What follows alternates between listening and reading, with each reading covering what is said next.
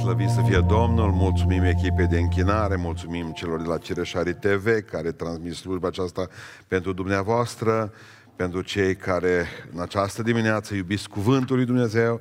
Deschidem Sfânta Scriptură la primul capitol din Faptele Apostolilor, de unde citim acolo, de unde am rămas joi. Deci am citit despre înălțare joi și acum citim începând cu versetul 12 capitolul 1, versetul 12. Atunci ei s-au întors în Ierusalim din muntele numit al Măslinilor, care este lângă Ierusalim, departe cât un drum în ziua sabatului. Când au ajuns acasă, s-au suit în odaia de sus, unde stăteau de obicei. Erau Petru, Iacov, Ioan, Andrei, Filip, Toma, Bartolomeu, Matei, Iacov, fiul lui Alfeu, Simon Zelotu și Iuda, fiul lui Iacov. Toți aceștia stăreau cu un cuget în rugăciune și în cereri, împreună cu femeile și cu Maria, mama lui Isus Hristos și cu frații lui.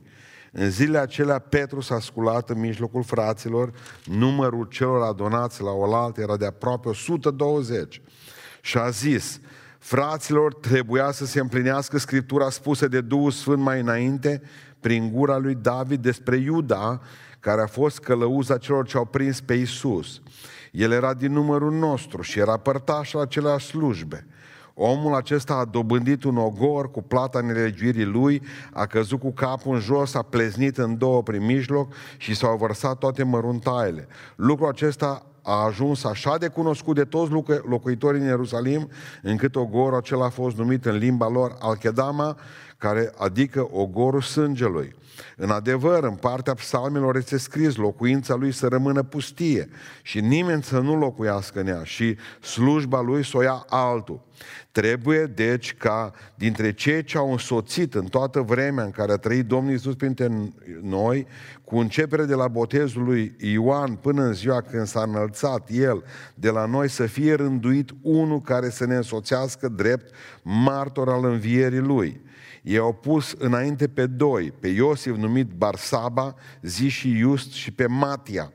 Apoi au făcut următoarea rugăciune. Doamne, Tu care cunoști inimile tuturor oamenilor, arată-ne pe care din acești doi i-ai ales ca să ia loc în slujba și apostolia aceasta din care a căzut Iuda ca să meargă la locul lui. Au tras la sorți și sorțul a căzut pe Matia, care a fost numărat împreună cu cei 11 apostoli. Amin. Dragilor, am citit cuvântul acesta pentru că acest cuvânt se așează normal, logic, între înălțarea Domnului nostru Iisus Hristos și Rusalii pentru că a fost după înălțare și a fost înainte de Rusalii această strângere a ucenicilor în odaia de sus. Cert este că uh, sunt 120 de oameni acolo. Două lucruri care trebuie repede să le notăm. Unu, Duhul lui Dumnezeu este interesat de cât suntem la biserică. Înseamnă că cineva i-a numărat Duhul lui Dumnezeu. Apoi, al doilea lucru care îl putem extrage de aici este faptul că deja vedem că încă nu era botezată cu Duhul Sfânt biserica, când avea o anumită organizare. Înseamnă că cineva, pe lângă Duhul lui Dumnezeu, și îl vedem pe Luca aici, ține evidența celor care erau înăuntru. Spune, erau acești apostoli acolo, era Maria, mama Domnului nostru Iisus Hristos, erau frații lui și eram noi ceilalți care eram din rândul al doilea doilea, să spunem, al ucenicilor. Ei bine, se rugau, spune cuvântul lui Dumnezeu. Și de la un moment dat, după ce s-a terminat rugăciunea, Sfântul Apostol Petru se ridică și predică. Stăteau acolo în față, ei doi, care au fost 12 apostoli, erau 12 scaune și unul dintre scaunele acelea era gol. Și toate privirile erau fixate pe scaunul acela. Ei bine, vreau să vă fixați în dimineața aceasta privirea și dumneavoastră din punct de vedere spiritual pe scaunul acela gol. Dacă vedeți cu băgare de seamă, aici e vorba de patru personaje importante. Patru personaje despre care vorbesc, patru tipologii pe care le găsim și astăzi în biserică. Sunt patru învățători puternice cu privire la scaunul acela gol, scaunul pe care l-au așezat pe Matia. Și aș vrea ca să înțelegeți că predica mea este unul la mână, practică, în al doilea rând sper să vă fie folositoare, mă rog să vă fie folositoare în aceste vremuri. Să știți că se întâmplă ceva. Eu cred că uh, biserica, toată lumea spunea că lumea nu va mai fi cum a fost înainte de pandemia aceasta. Risc să spun că nici biserica nu va mai fi uh, după pandemia aceasta cum a fost înainte. Se schimbă ceva. Și unul dintre lucrurile care vor fi schimbate dramatic este raportul dintre slujitorii bisericii și biserică. Foarte mulți oameni mi-au scris în timpul acesta. Este că slujitorii bisericii nu i-au căutat. Slujitorii bisericii au lăsat turma nu numai risipită de COVID, ci au lăsat pur și simplu și spuneau, n-am primit un telefon. Nu vorbim de biserici cu mii de oameni. Nu vorbim, vorbim de o biserică cu 100 de membri. Nu vorbim despre mega biserici în care poate păstorul este covârșit de numărul oamenilor. Și și aici ar fi o problemă, că atunci ar trebui ca să pună alți slujitori mai mulți și să împartă poporul cum a făcut-o Moise. Nu este, nu vreau ca să, să înțelegeți că ar fi o critică în privința aceasta. Vreau ca în același timp să-mi predic mie, slujitorilor bisericii din Beiuș, să predic oamenilor care compun biserica, să predic celorlalți slujitori dacă vor, vor vrea să ia seama la cuvintele acestea. Și cuvântul pe care mi l-am intitulat în această dimineață, patru și un scaun, patru și un scaun, începe cu Iuda. El este primul personaj, e lipsă. Dar din cauza lui scaunul e gol. Și primul, prima dată trebuie să privim spre omul acesta. Și prima învățătură de la el e aceasta, e simplă, că atunci când vorbim despre Iuda. Când ai un scaun, și scaunul în Biblie înseamnă poziție, înseamnă autoritate. Scaunul în Biblie înseamnă putere. Când ai un scaun, ai grijă de el. Aceasta este învățătura atunci când ne gândim la Iuda. Pentru că Dumnezeu i-a hotărât lui Iuda un scaun. Și a spus, Iuda, acesta e scaunul tău, e poziția ta de apostol, e lucrarea ta în care vei scoate draci împreună cu alți apostoli în care vei fi o binecuvântare pentru oameni, Iuda. Tu ții punga grupului, tu ești casierul acestei biserici în formare, acestei superputeri mondiale, pentru că așa au devenit ucenice. Uite, îți dau un scaun, este scaunul tău. Nu așezăm doi oameni sau trei oameni pentru un scaun să se bată ca nebunii pe cine apucă scaunul ăla. Nu, fiecare are scaunul lui. Ioan ai scaunul tău. Petru ai scaunul tău. Nu e mai mare ca celorlalți. Iuda, ai scaunul tău, este perfect, alb și pur și scaunul acesta. Iuda, Iuda care înseamnă lăuda să fie Domnul, ăsta e numele. Și totuși nimeni nu pune nume Iuda la prunc. Deși întotdeauna când ai zis Iuda înseamnă lăuda să fie Domnul, ne gândim la ce? Domnul să fie lăudat? Nu! Ne gândim la trădare, ne gândim la un sărut bălos, ne gândim la cineva care a făcut atâta rău lui Isus Hristos și nouă. Chiar dacă am plângit Scriptura prin el. Vai de acela prin care îi dat la pierzare Fiul omului. E bine, dragilor, spune cuvântul lui Dumnezeu că n-a fost predestinat să fie vânzător. S-a făcut vânzător. El s-a făcut, El a ales, El s-a dus la preoți, El a luat banii, El a sărutat. El s-a gândit înainte, să nu să credeți că a fost o problemă, o, o nebunie de o clipă. Nici vorbă. A fost ceva premeditat pentru cei care citiți Biblia. Știți că marți spune cuvântul Dumnezeu că a intrat satana în Iuda. Marțea. Joi noaptea l-a vândut pe Iisus Hristos. Vineri dimineața s-a spânzurat. Deci vorbim de zile întregi. Vorbim de ceva ce a fost clar premeditat. N-a fost un accident de o clipă, o nebunie temporară. Lăuda să fie Domnul și totuși nimeni nu mai spune celui de lângă el, Iudă, sub, în ideea aceasta. Când ai un scaun, Dumnezeu spune, ai grijă de scaunul acela. E posibil și, și, și mă doare că trebuie să înțelegem un lucru. E posibil, e foarte posibil să stai aproape de Isus Hristos. De câte ori nu ori dormit unul lângă altul? În timpul perioadei în care Domnul nostru slujea pe pământul acesta. Nu era între ei, nu puteai să baci palma între Isus Hristos și Iuda. Stăteau rezemați, mâncau la aceeași masă, îți serveau din aceeași pâine, beau din același vin, Mâncau aceeași bucată de miel. E posibil să stai lângă Isus Hristos. E posibil să fii asociat cu, ucenici, asociat cu ucenicii. Întotdeauna când spunea câți ucenici sunteți, 12, numără și număra pe toți, spune-le numele și spunea la toți numele și spunea și Iuda, era asociat. Toată lumea când îl vedea pe Iuda știa, uite, unul din cei 12. Unul din cei 12, un om ales de Isus Hristos după o noapte de rugăciune, după zile întregi de post. Era, e posibil să fii lângă Isus, e posibil să fii asociat cu ucenicii, cum e posibil să fii membru într-o biserică, asociat cu o anumită biserică. E posibil ca să fii implicat în lucrare, că a fost implicat în lucrare.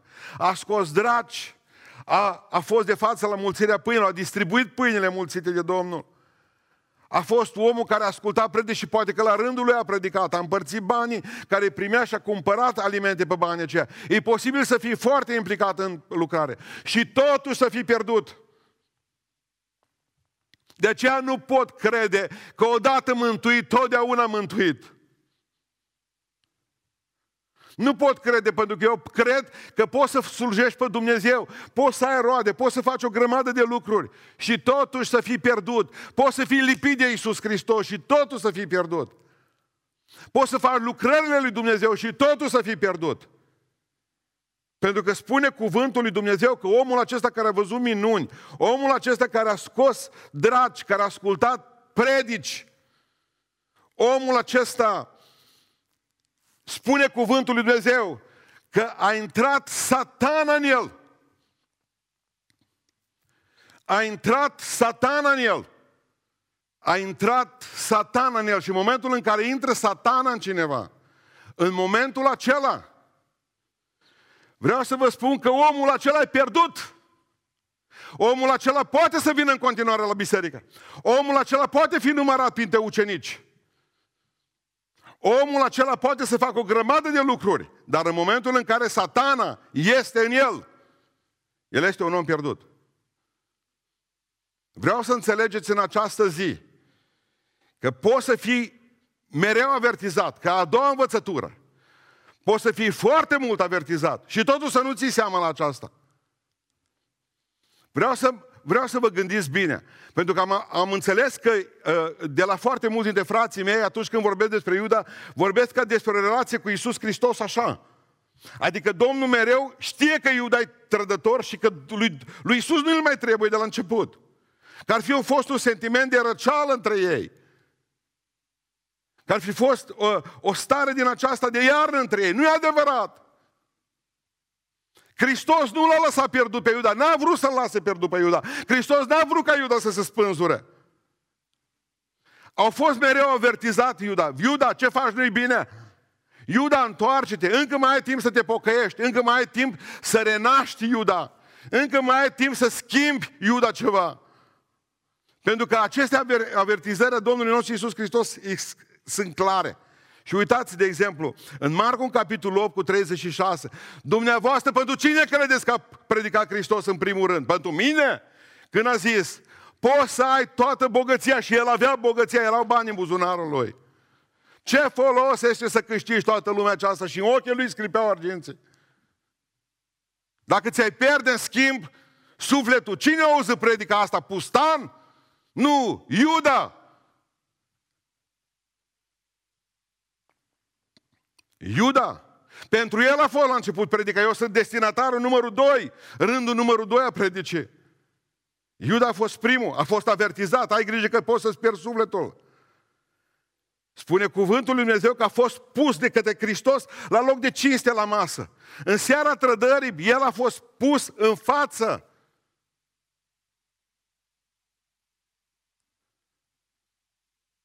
Lui a dat Hristos bucățica. Știți ce însemna pentru bucățica aceea de pâine, de azimă, muiată în ierbule amare? Știți ce însemna pentru evrei lucrul acesta? Însemna foarte clar că omul acesta e cel mai prețuit om de la masă.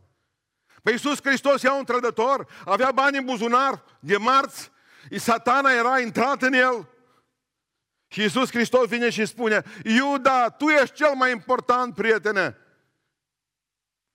Hristos îi spală picioarele lui Iuda. Ce semn e ăsta? Mai întoarce de acasă. Bine e ce praf. E frumos ce praf ai după picioare. Nu miroase praful ăsta a preoții, nu-i cumva de la Sinedriu praful acesta de pe picioarele tale. Pocăiește-te, cu picioarele în ligheam putea să dea cu banii de pământ Iuda și spunea iartă-mă. Iubiților,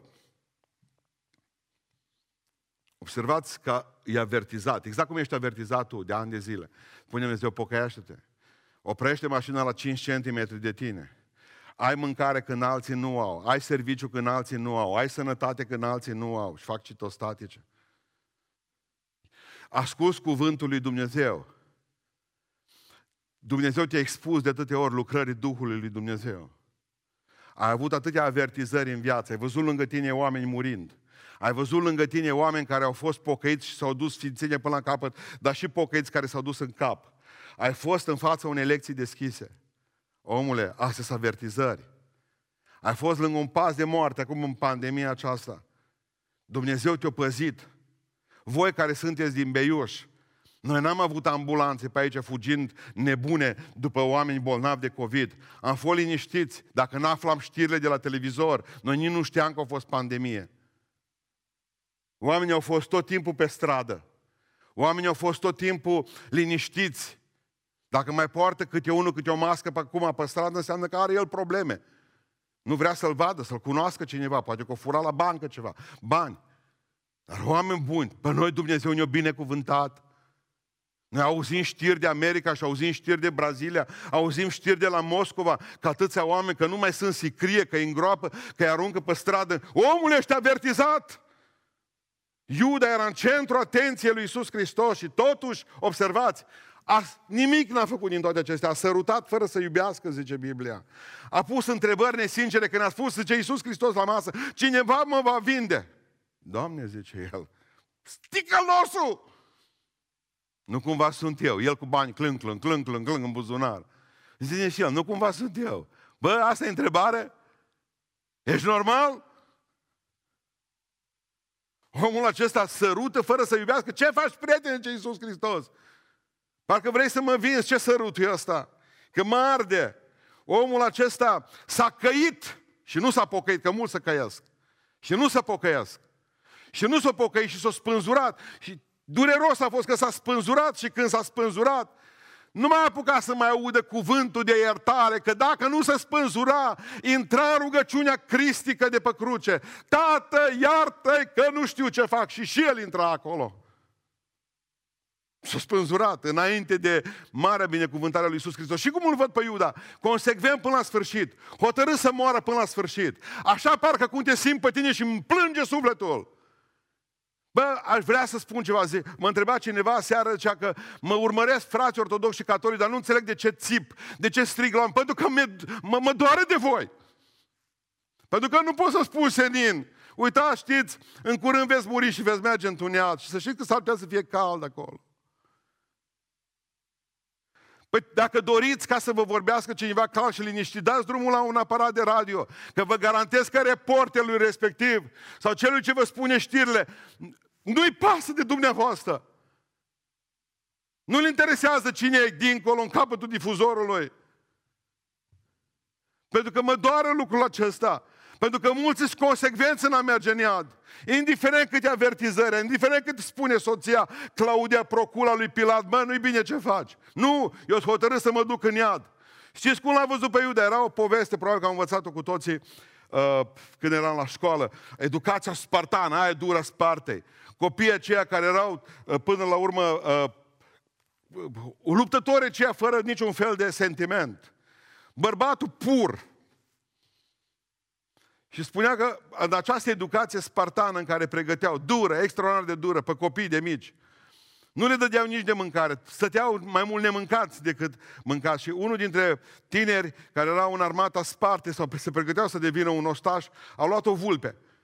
A prins-o o seară mergând pe acolo pe la instrucție și o băgat-o sub uh, tunică și și-o închis centura pe vulpea respectivă. O zis, las că o mănânc eu mai târziu, singur. Și la un moment dat a venit uh, stăpânul lor de acolo, colonelul sau ce era ăla, în sfârșit ofițerul care era acolo, și a spus, zice, am auzit o poveste că cineva dintre voi ar fi adus o vulpe în garnizonă. Nimic nu a zis. Ce te bade nu te vezi că ai, ai distrus reputația noastră, sunteți niște hoți. Este vreunul dintre voi, zice, care a făcut lucrul ăsta? Nu. În timpul acesta, Vulpea, spunea povestea asta spartană, Vulpea deja făcea găuri în, în stomacul tânărului acesta. Îi mânca ficatul. Voia să iasă pe cealaltă parte, săpa un, o, o, un cotrov, cum se spune la noi în Bihor. Săpa un tunel în el. Un cuvânt o zis. Mândria mea de spartan nu pot să fiu considerat că hoț. Mai bine mor decât să zică cineva, sau să spună într-o zi, să-mi dau tunica să spun, domnule, ce vulpea la mine? Așa au murit, demn. De la bun început nu au avut probleme. Direct spre ștreang. Nu poți să fie așa. Când Dumnezeu îți dă un scaun, ai grijă de el. În momentul în care Dumnezeu te-a investit pentru o lucrare pastorală, o lucrare de slujire, o lucrare de cântare, o lucrare de slujire a bolnavilor, o lucrare profetică, o lucrare, nu știu ce lucrare mai vrei tu să spui. Sunt sute de lucrări în trupul lui Iisus Hristos.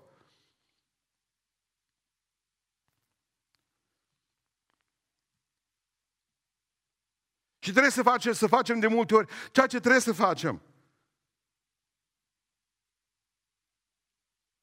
În momentul în care Dumnezeu te investește în asemenea poziție de autoritate, dacă trebuie să filmezi, dacă trebuie, eu știu, să te duci la săraci cu alimente, dacă trebuie să faci ceva, pe atunci ai grijă de poziția aceasta. Nu zic că poate să, nu mă interesează, mă ridic de pe scaun și plec. Pentru că rămâne un scaun gol. Rămâne un scaun gol. Aveți grijă de chemarea mare pe care v-a făcut-o Hristos, să fiți copiii Lui. Nu părăsiți scaunul acesta, e scaunul autorității, ești fiu de Dumnezeu. Aici nu mai e vorba de slujire numai. Este vorba de poziție. Noi suntem în Hristos și asta înseamnă o poziție puternică. Nu lăsa scaunul acesta și-l arunca. Pentru că o să te târești toată viața ta pe genunchi. O să fii un om care să umbli împedicat toată viața ta. Nu părăsiți scaunul. Când Dumnezeu ți-l dă, ca fiu al Lui, ca și copil de Dumnezeu, ca și slujitor în împărăția Lui, nu părăsiți scaunul. Al doilea personaj din, uh, din istoria acestui scaun gol este Matias. Și de la Matias învățăm astăzi, când te pun alții pe scaun, n-aștepta rezultate spirituale mari. Învățătura lui Matias, de la Matias este aceasta.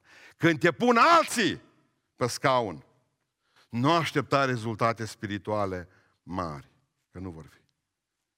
Niciodată. E foarte interesant aici. Observați că totul se pretează la o mare lucrare spirituală. De fapt, este o mare fâs. S-au rugat, spune Biblia, deși s-au rugat. S-au rugat. Pentru asta s-au adunat acolo. Deși Petru fundamentează totul pe Sfânta Scriptură. Petru folosește psalmii lui David, profețiile din psalmii lui David și Petru zice, nu, nu, nu, nu, nu, nu. Aici este clar. Aici e vorba de Sfânta Scriptură. Rugăciunea au avut Sfânta Scriptură. Pentru că zice, avem 12 apostoli pentru cele 12 triburi ale lui Israel. De asemenea, să nu uitați că Iisus Hristos a zis despre noi că vom fi 12 apostoli acolo sus în împărăția lui Dumnezeu și vom sta pe 12 tronuri și noi vom judeca pe oameni. Biblic. Deși, din punct de vedere logic, versetul 21, spune cuvântul Dumnezeu așa, trebuie, de, trebuie, logic, logic, zice Petru, ca cei care ce ne-au însoțit în toată vremea și în care a trăit Domnul Isus între noi, cu începere de la botezul lui din Iordan, până când s-au înălțat la cer, să fie rânduit unul să ne însoțească, să fim 12. Logic așa era. Scaun era gol și scaun enerva. Deși tradiția, tradiția de obicei e mai plină de povești de genul ăsta și totuși atâta de săracă când e vorba de Matias, Tradiția ne spune că a fost decapitat în Ierusalim. Observă, vă rog să notați puțin. Despre toți apostolii știm perfect ce a făcut. Numai despre Matia nu prea știm și tradiția să vezi că dă cu capul când într-un prac, când într-altul. Bac a fost decapitat în Ierusalim. Doi. Bacă a fost răstignit în Georgia. Bacă a fost uh, uh, în Etiopia la canibali. Ba că avem oasele lui într-un orășel în Germania, n-a reușit să identific uh, orașul. Culmea, nicio biserică nu se numește Sfântul Matias.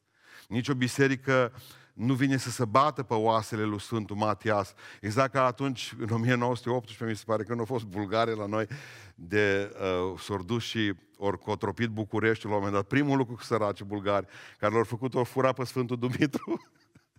l-au luat, s-au băgat direct în, uh, s-au băgat direct în biserică, o furau oasele cu o zis, bă, stați puțin, Sfântul Dumitru e bulgar.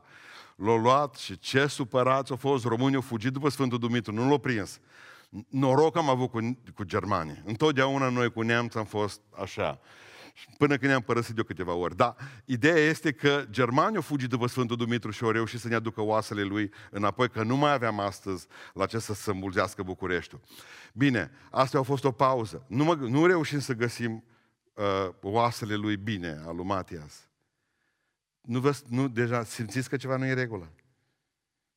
Deși avem logică, Biblie, rugăciune, deși avem tradiție, nu avem în Sfânta Scriptură nici un verset că Matias ar mai fi făcut ceva. Niciunul. Știți ce interesant? Că pe cei 12 Hristos i-a chemat personal. Eu știu că Petru zice bine. Dar pe cei 12 Hristos i-a chemat Domnul nostru personal. Pe Matias l-a ales Lazaruri. După rugăciune și logică și tradiție și profeții, o pus pe Barsaba și pe Matia și a zis, cine dă zarul mai mare, ăla primul care pleacă. 5-4, 2-3, Matia, tu e șeful. S-au rugat cu zarurile în mâini, au suflat pe el. Încă o rugăciune și apoi au zburat zarurile. Pe ceilalți, Hristos i-a ales direct, ăștia alții au ales oamenii și au ales cu zarurile. Îmi veți spune că Matias a fost o eroare? Da! Răspicat vă spun că Matias a fost o eroare a bisericii.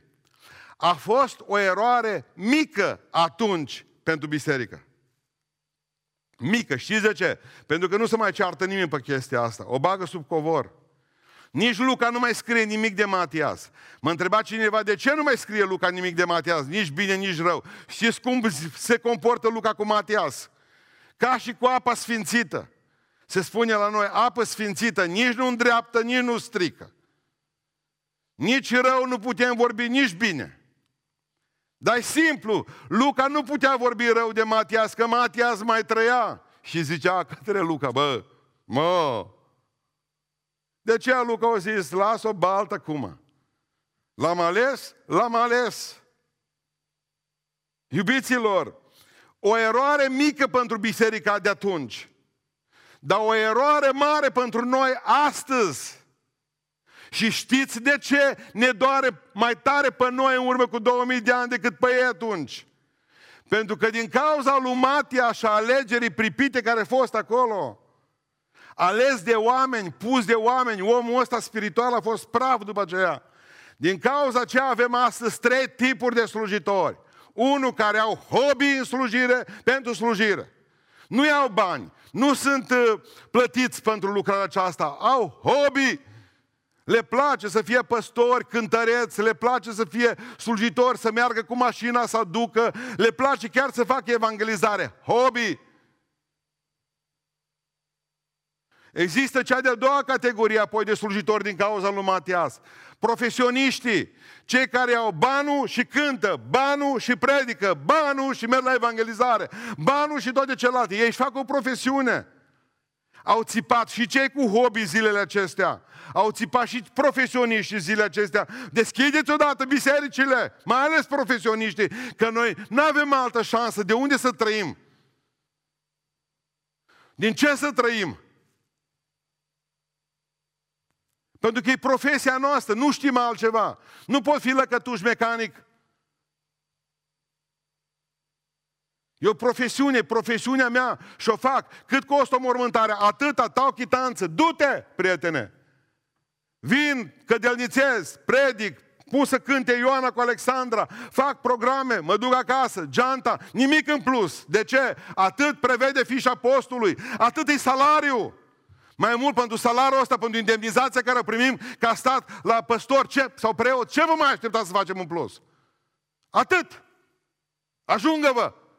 Dacă mai completați cu ceva bine, dacă nu, lăsați o baltă. Din cauza lui Matia să avem cu hobby, hobby poate să aibă și bani. El nu-i frământat. Poate că are un magazin, poate are un butic, poate că are o firmă în spate. Nu-l interesează neapărat financiar lucrarea din biserică. Are hobby doar pentru lucrarea asta. Exact ca pescuitul.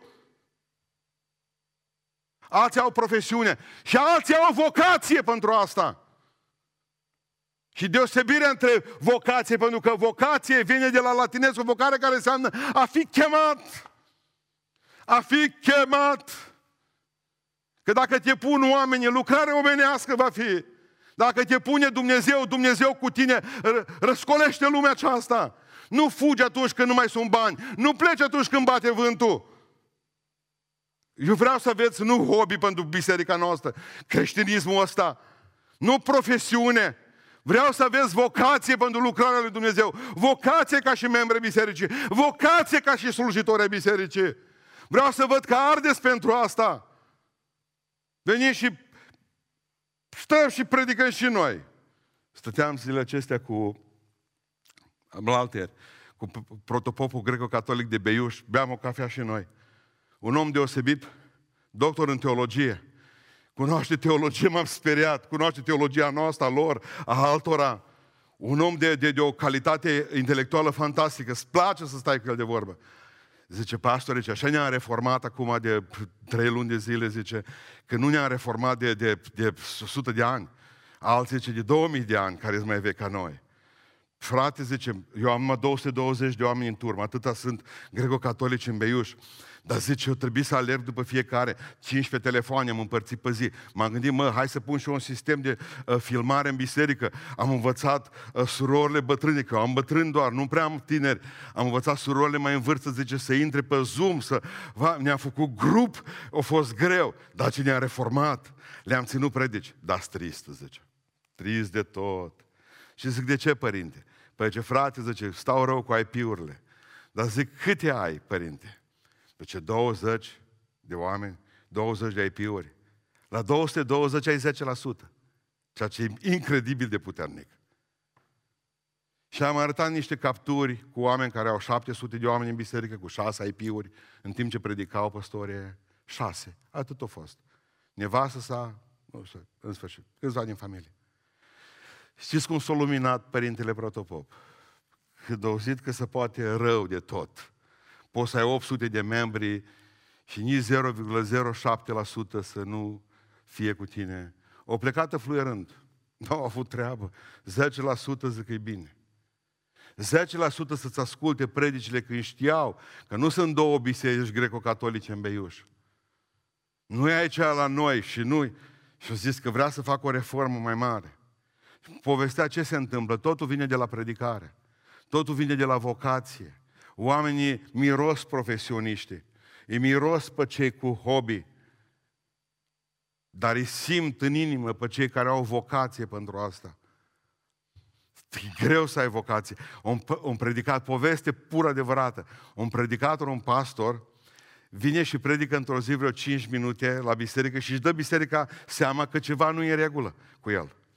Și în timp ce uh, predică doar 5 minute și dă în stânga și în dreapta și ne liniștit să uită, face o mărturisire că nu mai poate. Ce, bă, fraților, eu mi-am pregătit predica. Dar nenorocitul de câini azi dimineață, zice, nenorocitul de câini, al meu, mi-a mâncat schița. El dimineața, tă gudurându-se pe acolo, pe au plecat cu schița în gură și pe făpea târziu. Și zice, n-am mai știu ce să vă mai spun. Și zice, hai să ne rugăm, amă. Și să nu treacă timpul în zadar. Și s-au pus și s-au rugat până la 12. Și au cântat și a fost asemenea, o asemenea mare bucurie. Un străin care era în biserică vine la păstor și zice, auzi, pastore, zice, ți-o spun cu toată dragoste. Te rog frumos, dacă cumva câinele la tău face pui, dă și mi un pui să-l duc la păstorul nostru. Că zice, tare bine a fost astăzi. Oh, mulți pui ar trebui să facă câinele ăla. Ca dintr-o dată biserica să-și dea seama că ceva se întâmplă în ea. Că e nevoie de putere, e nevoie de biruință, e nevoie de, de altfel de a privi lucrurile acestea. Adică vreau să pricepeți că uh, când te pun oamenii uh, conform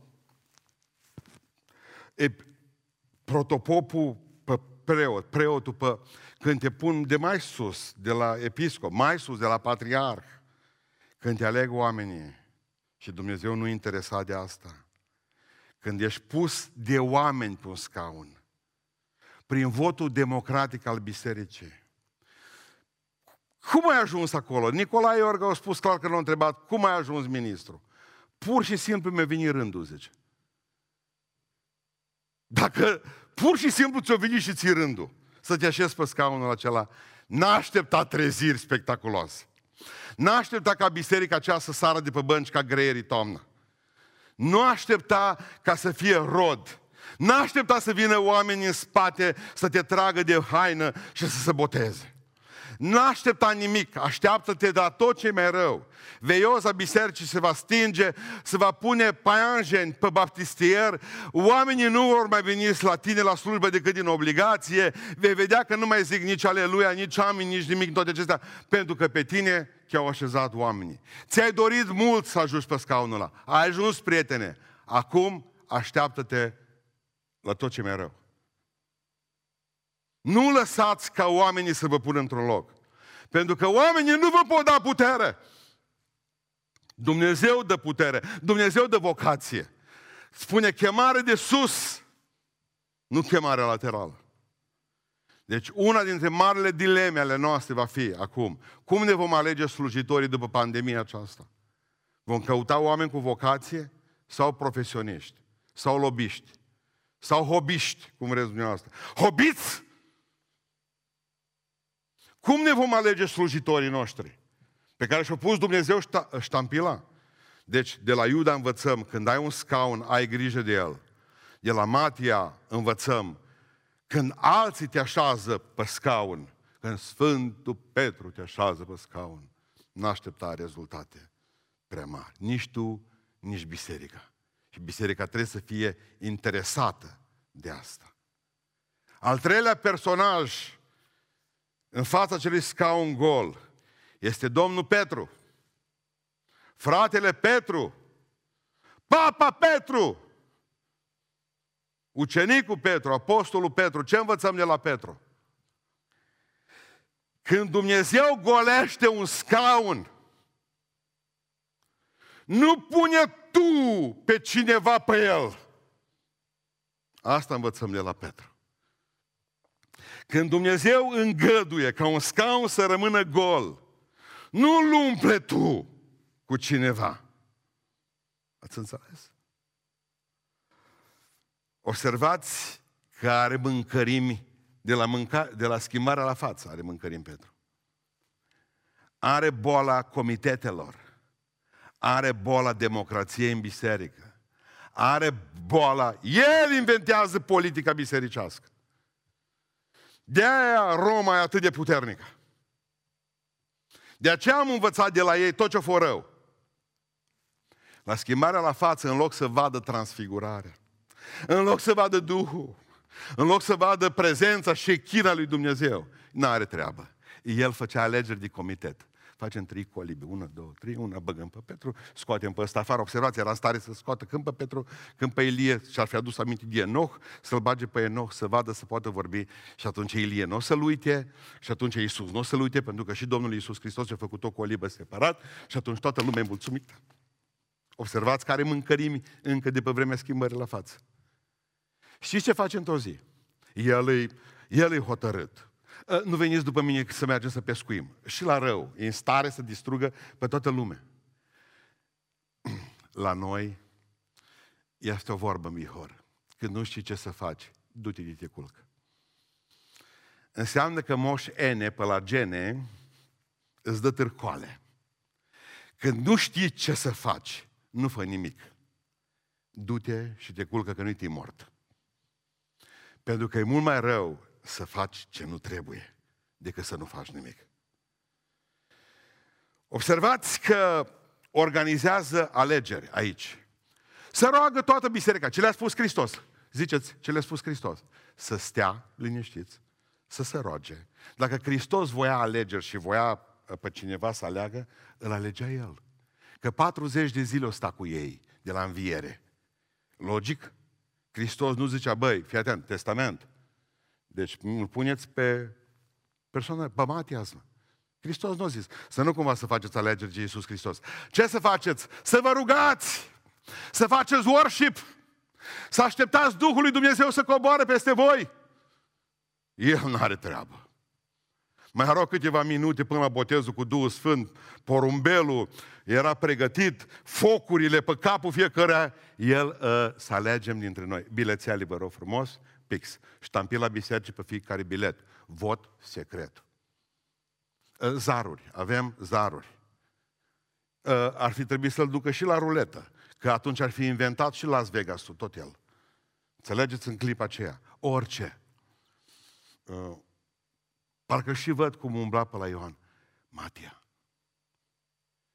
Pe la Iacov. Matia. Matia. Matias. Dacă alegem cu două treimi, ar fi... Oameni buni! Era un scaun gol, Dumnezeu hotărâse într-un fel asta, așa s-a întâmplat. Nu așezați voi. Haideți să vedem trei greșeli aici. Prima greșeală, simplă. La noi, în viața noastră, zice că hai să facem ceva ca să nu stăm degeaba. Ați auzit asta în viața dumneavoastră? Vi s-a întâmplat vreodată? Haideți să facem ceva ca să nu stăm degeaba. Joacă aceasta cu comitetele la biserici.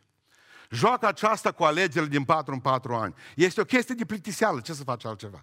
Asta mai trezește biserica. Dare de seamă, în loc să fie sfat frățesc, e sfadă frățească. Mai asta mai încinge spiritele puțin. Mai facem partide, mai vorbim de la unul pe altul, mai punem un diacon și iar ne caftim și iar mai hotărâm și mai dăm un comunicat și mai dăm două comunicate și ne mai strângem împreună și mai scriem prin ziare și ne mai ridicăm fustele în cap pe net și hai să mai facem ceva. Simplu. Când Petru nu avea ce să facă. Și zice, uite, vreau să fac ceva. Când să nu stăm degeaba. El i-a dus la pescuit ca să nu stea degeaba. Cât pace să se nece. El i-a dus la pescuit, era, nu era prima acțiune de-a lui nebunească. Uitați-vă în ochii mei, el știa profeția. Știa profeția că scaunul ăla va fi ocupat într-o zi. Dar caută să împlinească el profeția. Profeția cu era? A Domnului. Și dacă e a Domnului, Domnul își duce la împlinire profeția. Nu omul. Adică el știa, 100% cele 12 scaune, că și noi știm, cele 12 scaune trebuiau să fie ocupate. Amin? Așa este. Cele 12 la scaune trebuie ocupate, 12 apostoli, 12 în cer, 12, 12 porți de mărgăritar. Știm! 12 seminții din Israel. Știm! Dar nu încerca să împlinești tu profeția. Nu încerca să o împlinești tu. Avram știa profeția. Vei avea un copil. Dar nu încerca să o împlinești tu. Sara tot o aștepta, tot o aștepta și pe aceea vine Sara la urechea lui Avram. Știi că este o lege? Legea Năzu. Dacă o luăm pe Agar, observați cum combină Sara. Combinații tot s-o gândite că doar nu era sa, uh, Agar singura rudă, singura slugă, singura robă. O încerca să vadă care, care ar fi bună asta, hai să o punem. La șah. Și Avram, și el așa combinator din fire. O zis, am împlinim noi profeția. Profeția Domnului că vom avea un copil, dar o împlinim noi, cu carnea noastră. Și au pus și Sara, și Agar, și Avram umărul la profeție. Și s-a născut Ismael. Allah al Alecum salam. Niște bombe, niște gâturi tăiate. Pentru că atunci când încerci să împlinești tu profeția, ea să prăpăd, ea să jihad. Dacă Dumnezeu zice, este un timp, o vreme pentru asta, așteaptă vremea, nu te grăbi. Dacă Dumnezeu zice, va fi, va fi. Nu pune tu umărul. Nu scoate tu coconul, fluturile din cocon prea devreme că moare. Lasă ca larva să se chinuie, să prindă aripi. Mai există a doua problemă aici. A, doua, a doilea fel de a lucra oamenilor. Întotdeauna au fost așa. Observați cum greșește din nou. Cu ce începe el predica? De când se îngâna precambrianul cu cambrianul, zice Petru. De când ne știam noi creștini? La noi au fost totdeauna 12 apostoli în biserică. Observați cu ce vine? Cu o tradiție. Vrea să înregimenteze o tradiție. Vrea să spună, noi nu știm sluji decât 12. Că dacă va trebui să meargă iară doi câte doi, doar cinci echipe complete. Vreau să înțelegeți că din punct de vedere sociologic s-a spus așa că e mai greu de 11 ori să oprești un lucru decât să-l pornești. Și vă dau un exemplu. În anul 1803 s-a înființat o slujbă incredibilă în Dover, în Anglia. Când s-au temut că vine Napoleon spre ei să-i bată pe englezi pe teritoriul lor. Au înființat o slujbă pentru un om pus într-un turn cu o lunetă și un clopot lângă el. 1803. Când îl vezi pe Napoleon în lunetă, tragi clopotul. 1803. Știți când le-a trebuit să înființeze slujba asta, Parlamentul? 5 minute. Știți când, a trebuit, când, când s-a abrogat slujba respectivă, când a ieșit din uz? În 1945. La 140 de ani de la moartea lui Napoleon, încă mai era un om în turnul dovărului care se uita cu luneta cu 2600 de lire sterline pe lună. Că în caz că vine Napoleon să tragă maneta aia cu clopotul. O să băgați lucruri care ziceți că în 5 minute le-ați hotărât în biserică.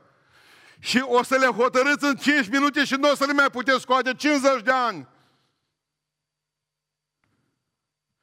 Nu mai ziceți blestematul, întotdeauna a fost așa. Dumnezeu vrea lucruri noi, zice în Biblie.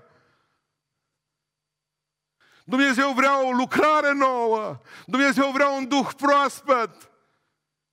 De unde eu știu de că întotdeauna au fost 12? Lasă o baltă, că bine și cu 11, că 11 au schimbat lumea. Bun, l-ați ales pe Matia. Și? L-ați mai putut da jos, nu. Ce ați făcut? Și Luca săracul trebuie să bage totul sub covor. A, Luca, îl întreba de Matia cum e. Bine, ce Luca, bine. Nu scrii, nu, nu, ferească Dumnezeu că mă bate și el și nevasta. Deci nu zic nimic.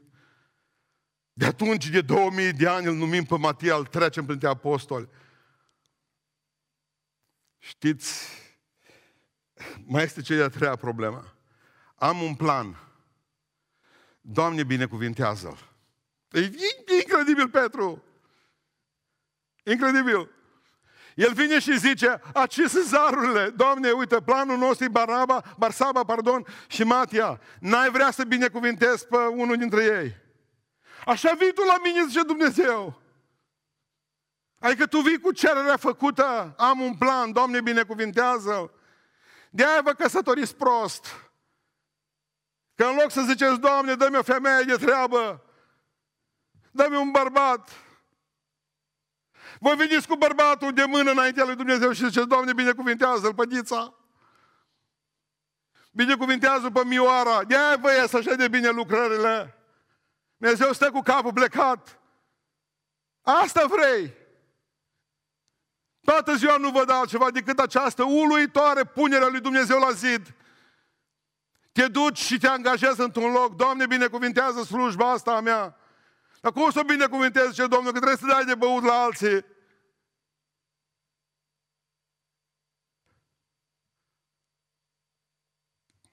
Mă întreba o, fe- o fată zilele acestea că ce zic eu de slujba asta să fie uh, un masior bun. Gândește-te de 100 de ori ce va gândi bărbatul tot de asta. Noi totdeauna cerem ca Dumnezeu să binecuvinteze planul nostru. Nu binecuvânt nimic, zice Dumnezeu, duceți-vă de aici de la mine. Du-te cu Maria, du-te cu Ioana, du-te cu locul tău de muncă, du-te cu facultatea pe care ai ales-o, du-te cu pastorația pe care ți-ai ales-o. Adică noi ca biserică ce facem? E fratele pustan în fața noastră, noi ca biserică l-am ales, acum ne rugăm ca Dumnezeu să-l binecuvinteze. E o porcărie! E nebiblic. Lăsați-l pe Dumnezeu să aleagă omul și vă va spune la fiecare și vă umple inima de pace.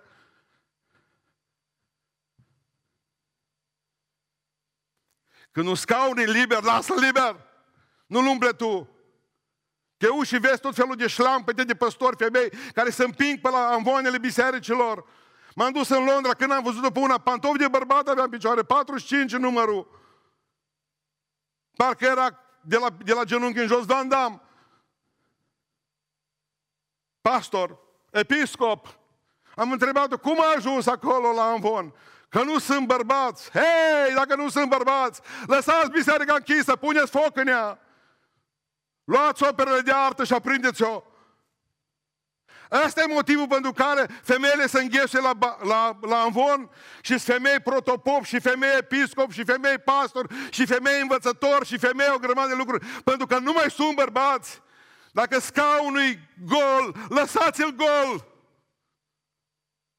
Nu-l umpleți greșit. Pe vremea lui Israel, dacă țineți minte, Dumnezeu conducea Israelul prin profeți. Ei făceau ungerea, ei lucrau, cum le spunea Dumnezeu. Și ce o zis Israel? Nu, nu, nu, nu, nu, nu, nu, nu, combinat, combinat, combinat. Scaunul gol.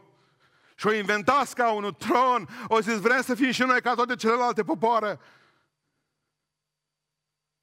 Ce vă trebuie, ce Dumnezeu împărat? Și o luat împăratul de mână Poporul l-a ales. Cum l-a ales pe Saul, primul împărat al lui Israel? Cu Duhul lui Dumnezeu nu era înalt și frumos.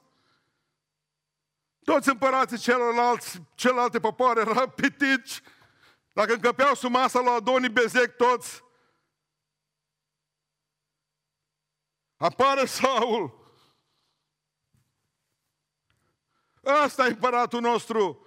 Nu l-a ales Dumnezeu, l-a obligat pe Dumnezeu să alea. Doamne, pune unde lemn pe el.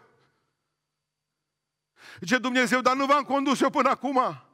Nu a fost teocrație. Ce vă trebuie? Nu, nu, ne trebuie împărat. Samuel, vino și ungel. Un împărat nebun, frumos și nebun. S-a dus pe la vrăjitor, s-a sinucis. A dus poporul în prăpăd. N-a construit nimic, nu m-a dărâmat. Un om care a vrut să omoare pe toată lumea, invidios, o ținut cu mâna de pastorație. Nimeni nu a crescut la umbra lui. Voi vi l-ați ales, dansați cu el, zice Domnul. Când un scaun e gol, lăsați-l gol. Nu puneți pe cine nu trebuie. Că se poate întâmpla de multe ori să pui aici pe cineva pentru că o zi nevoie. Și facea 20 de ani să nu mai poți da jos persoana respectivă de aici, sau de aici, sau de unde vreți dumneavoastră. Când scaunul e gol, lăsați-l gol. Dumnezeu să pună om pe el, amin. Al patrulea personaj, Pavel. Apare Pavel aici, nu știu cum apare în ăsta. Când Dumnezeu te așează, ce învăță ne la Pavel? Când Dumnezeu te așează pe un scaun, nu contează cine nu de acord. Când Dumnezeu te așează pe un scaun, nu contează cine e împotrivă. Hristos, spun drept, Hristos îl alege pe Pavel apostol în locul lui Matia, alesul lui Petru. Două versete puternice, nu două, zece versete puternice. Unul dintre ele, cel mai puternic și apoi urmează celelalte. 1 Corinteni 9 cu 1. Nu sunt eu apostol? Până ce putea să spună orice, dar țineți minte ce a spus Pavel, uh, Petru.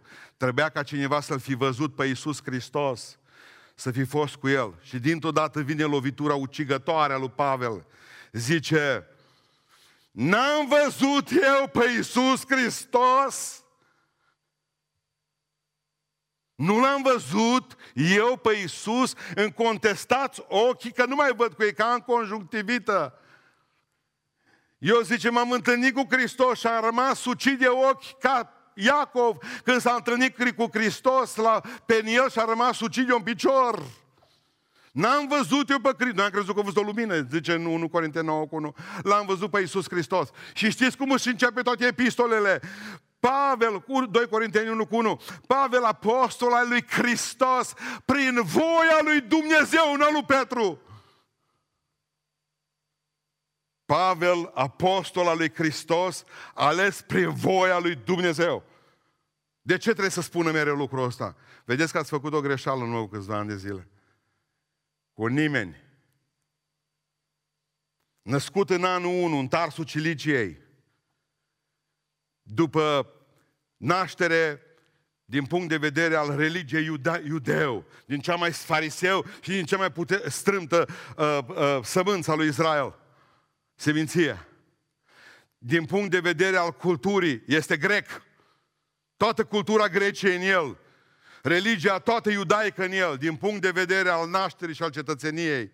Este cetățean roman, deși evreu din Beniamin. De ce? Pentru că Tarsul Cilicie era provincie romană. La 35 de ani ajunge, înainte de 35 de ani ajunge în Sinedriu, în Sanhedrin. La 35 de ani se convertește pe drumul Damascului și rămâne cu conjunctivită tot restul vieții. La 69 de ani își pune capul pe butuc în fața închisorii Mamertine din Roma. Omul acesta din lup ajunge oaie. Și din oaie ajunge păstor al turmei lui Iisus Hristos și apostol al lui Hristos, cel ce a văzut pe Hristos și cel ales prin voia lui Dumnezeu.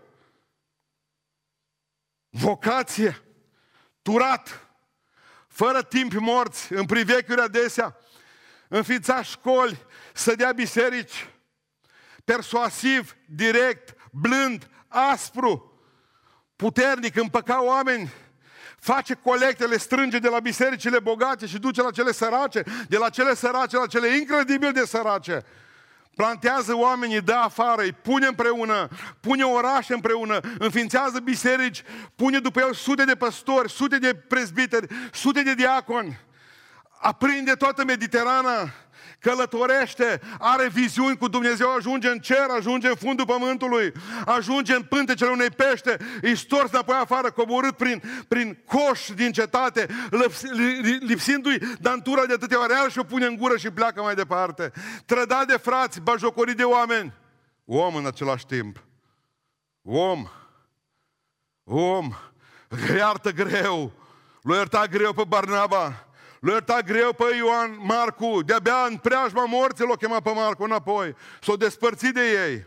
Greu om, om, dur, bazându-se mult pe logica lui când a venit Agap și a spus, nu te du în Ierusalim, mă, Pavele, nu te du în Ierusalim, nu asculta de profeție, o mers direct acolo. Ca boul la măcelărie s-a dus, abia așa să-l prindă ăștia. Pentru că au avut el minte. Nu, mă duc la Ierusalim și le predic, le spun eu la ceilalți ce înseamnă adevărata pocăință. Om, și el ca noi, fățarnic. Când o trebuie ca să ajungă în de dorul, de dragul de a predica în Ierusalim, au făcut exact cum a făcut eu în urmă cu vreo 20 de ani când au zis în biserica din Oșorhei, cea mai dură biserică de aici din zonă. Nu vii și predici la noi dacă nu-ți dai jos barba. Mi-am dat-o! M-am simțit ticălos. El s-a tuns zero. Numai ca să poată să predice în Ierusalim. Om ca și noi. Dar trece peste trecut. Schimbă, schimbă metodele. El nu mai zice, întotdeauna am avut 12 apostoli. Nu. El toate metodele le schimbă. Vede ce funcționează în Tars, nu mai funcționează în Corinteni. În Corint, ce funcționează în Corint, nu funcționează în Galatia, nu funcționează în Efes. Schimbă metodele cu grec, cum a făcut grec, cu evreu, evreu. M-am făcut tuturor totul ca să mântuiesc oricum pe cineva din ei. Are un cel în viață. Mă așteaptă cu una. Mă așteaptă și pe voi vă așteaptă sfârșitul predici. Gata. Mi-a fost groază să o spun. Patru mari, patru mari scurtori italieni. Iubesc Italia, iubesc Italia. O nenorocită Uniunea Europeană, o bătut-o, deși toată cultura ne vine din Italia. Patru sculptori mari l-au sculptat pe David. Dar ce are David în toată treaba asta? Nimeni nu l-a ales pe David. Nimeni. David era băiat la, la oi, stătea, cânta, mai compunea câte un psalm, din când în când, când se plictisea, mă zice, n-a făcut mișcare, să uita pe telefon, 5420 de pași, transpirații zero, închidea telefonul, unde un leu? Și l-a apucat pe leu și îl lua de fălci și îl întorcea și dădea cu coada leului, îl lua pe leu și îl dădea de stânci. Pe aceea venea ursul, zice, tu ce cauți? Am venit să văd ce cu leu, nu, hai să vezi. Îl lua ursul, îl bătea, mai scria un sal, mai cânta în caval, dulce, frumos, din, avea caval de os cu sunet duios. Și omul acesta, dintr-o dată, stând acolo, aude că, uh, vezi că te cheamă uh, Samuel. Ce să mă caut? Acasă la voi, la bătrânul Isai. Când Dumnezeu l-a trimis pe Isai, la Isai, pe Samuel, Samuel o zis să vezi ce împăranie de Dumnezeu. Acum, dacă pe Saul nu l-a dat așa frumos pana corbului, să vezi ce ne dă pe, pe, pe, pe ce împăranie dă acum. Și a zis, Adam băieții, a zis că te Isai. Unu. Ce frumos e ăsta, te născut. Și Dumnezeu, nu el, lasă unde le nu. A venit al doilea al lui Isai, al treilea al lui Isai, al patru, zice Samuel, Dumnezeu lui Samuel la ureche, tu sigur ești bine? Mai ești pe poziție, mai ești judecătorul meu. Păi zice, Doamne, zice, ăștia mai frumoși. Dar zice Dumnezeu, dacă citiți cu atenție, acolo, atât de frumos. Zice, voi vă uitați la ce vede ochiul. Dar Dumnezeu să uite la inimă. După ce trece șapte bărbați sănătoși al lui Isai, șapte frați al lui David, zice Samuel cu ochii aproape închiși, mai ai pe cineva? Am unul, dar nu-l alege nimeni niciodată. Vezi că l-a ales Dumnezeu. Adele. Și lua pe copilul ăla și a venit David cu praștia, telefonul. Zice, poți să-mi iau hainele? În training era. Voia să-și ia și el pantofii cu lac, mai eu avea. Măi, zice, nu, lasă-le așa. Și-a turnat unde le pe el. El e împăratul. Pentru că atunci când te alege Dumnezeu, nu mai ai niciun fel de scăpare. Ai vocație, întorci lumea cu sus în jos. Când cânți, când slujești, când te duci, când predici, când Dumnezeu te-a așezat pe scaun, nu mai contează cine e. Bun, și atunci, pastore Pustan, ce treabă are Donatello, care l-a ascultat pe David? Ce treabă are Verocchio? Am o copie lui Verocchio cu David. Michelangelo, Bernini, cei patru titani sculptori italieni și l-au ascultat pe David. Uitați-vă pe net. Michelangelo l-a făcut din marmură de Carrara și l-a pus în Florența și în 1991 David acolo puternic, mă mușchi de marmură. Michelangelo când asculta, asculta. A venit un nebun în 91 și cu un ciocan în mână l-a lovit peste degetele de la picioare. Picioarele de marmură. Și a rupt picioarele de la, degetul, de la degetele de la piciorul stâng. Asta. Întotdeauna te vor lovi la picioare cu ciocanele. Asta e boala lor. Pentru asta creați. Să nasc cu ciocanul de mic. Gata să lovească în capul altuia. Baros, percutoare, ace, urzici. Vor încerca să te arunce de pe scaun. Vor încerca să-ți conteste lucrarea. Vor râde de tine. Te vor da în stânga și în dreapta deoparte. Dar dacă te-a așezat Dumnezeu pe scaun, acolo rămâi. Și lucrarea va merge puternic și va propăși ce învățăm și recapitulăm de la un scaun gol. Iuda, când Dumnezeu te așează pe un scaun, ai grijă de el, nu-l părăsi. Că și Iuda poate fi recuperat. Nu abandonați lucrarea. Știți, de exemplu, că 60% dintre păstori americani abandonează lucrarea în primii 5 ani. Când aud că e vodea cu sintichia, când aud, mai bine mă fac șofer pe tir. Troc, troc, troc, troc, troc, troc. Doi, ce am învățat astăzi de la Matias? Când oamenii te așează pe scaun, n-aștepta explozii spirituale. Stai liniștit acolo, șasă, predici, șasă, ai șasă, asigurat. Dacă ți-ai pornit telefonul tău, îți mai treabă cinci.